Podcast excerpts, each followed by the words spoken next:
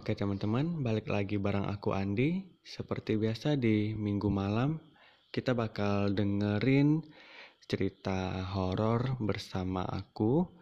Nah, kali ini kita akan lanjutin tentang kantorku yang masih mempunyai beberapa cerita horor. Nah, kita bakal dengerin setelah kemarin ada kisah dari Bella, kemudian ada dari cleaning service dan yang lainnya kita akan dengerin yang lain lagi, oke? Okay?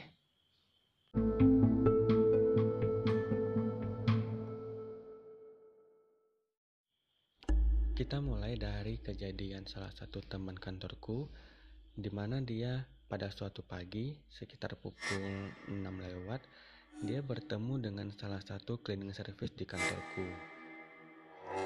Kemudian dia nyapa si ibu cleaning service itu. Tapi anehnya e, ibu itu nggak nyapa kembali. Kayak pura-pura nggak dengar atau main lewat aja.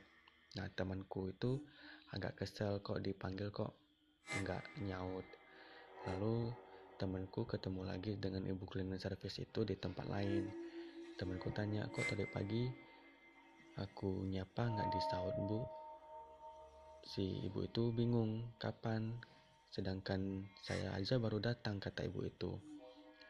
Kawanku tiba-tiba diam dan seketika merinding. Lalu yang disapa itu siapa yang dilihat itu tadi pagi itu siapa kalau bukan ibu itu? Jelas-jelas ibu itu bilang bahwa kalau dia baru datang. Lalu kejadian berikutnya kalau kalian masih ingat dengan temanku Ida, nah si Ida ini bisa dibilang punya eh, agak berbeda orangnya dalam artian dia bisa merasakan hal-hal yang tidak semua orang rasakan. Nah, dia itu mimpi mimpi di tempat kerjaku itu ada seorang wanita berkerudung Nah, dia itu ingin lompat dari gedung kantorku. Kalau kalian masih ingat, eh, di kantorku itu masih renovasi dan lagi dibangun gedung baru. Nah, si wanita itu mau lompat dari salah satu lantai di gedung baru itu. Kemudian, eh, anehnya, si Ida ini mimpinya nggak cuma satu kali dia mimpinya bisa berkali-kali dan berkelanjutan mimpi itu. Mimpi pertamanya itu dia mimpi seorang wanita ingin lompat, lalu e, berikutnya dia mimpi kalau e, si wanita itu mau lompat karena dia hamil dan tidak ada yang tanggung jawab.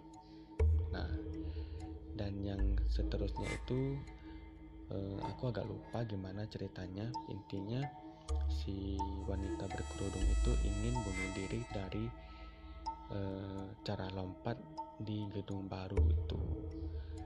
Nah, kemudian e, di suatu sore e, ada tukang yang lagi renovasi di gedung baru itu. Dia mau ke toilet ceritanya. Nah, Ternyata toilet yang dia maksud itu adalah toilet yang sama dengan yang diceritain si Bella. Kalau kalian masih ingat sama cerita Bella. Nah, kemudian pada saat bapak tukang itu buka pintu, uh, kalian bisa nebak apa yang dia lihat pada saat dia buka pintu. Jelas-jelas persis di depan muka dia itu ada hantu, bisa dibilang gitu hantu itu persis berdiri di depan muka bapak itu. Dan bapak itu pun shock dan kaget. Kalian bisa bayangkan pada saat kalian buka pintu, kemudian yang berdiri di depan kalian adalah hantu, ya.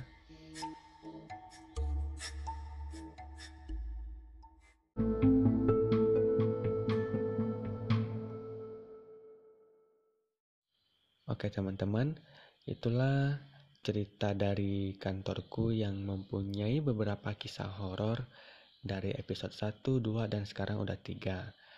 Nah, kita akan berjumpa lagi di minggu depan dengan cerita horor yang berikutnya. Sampai jumpa. Thanks ya.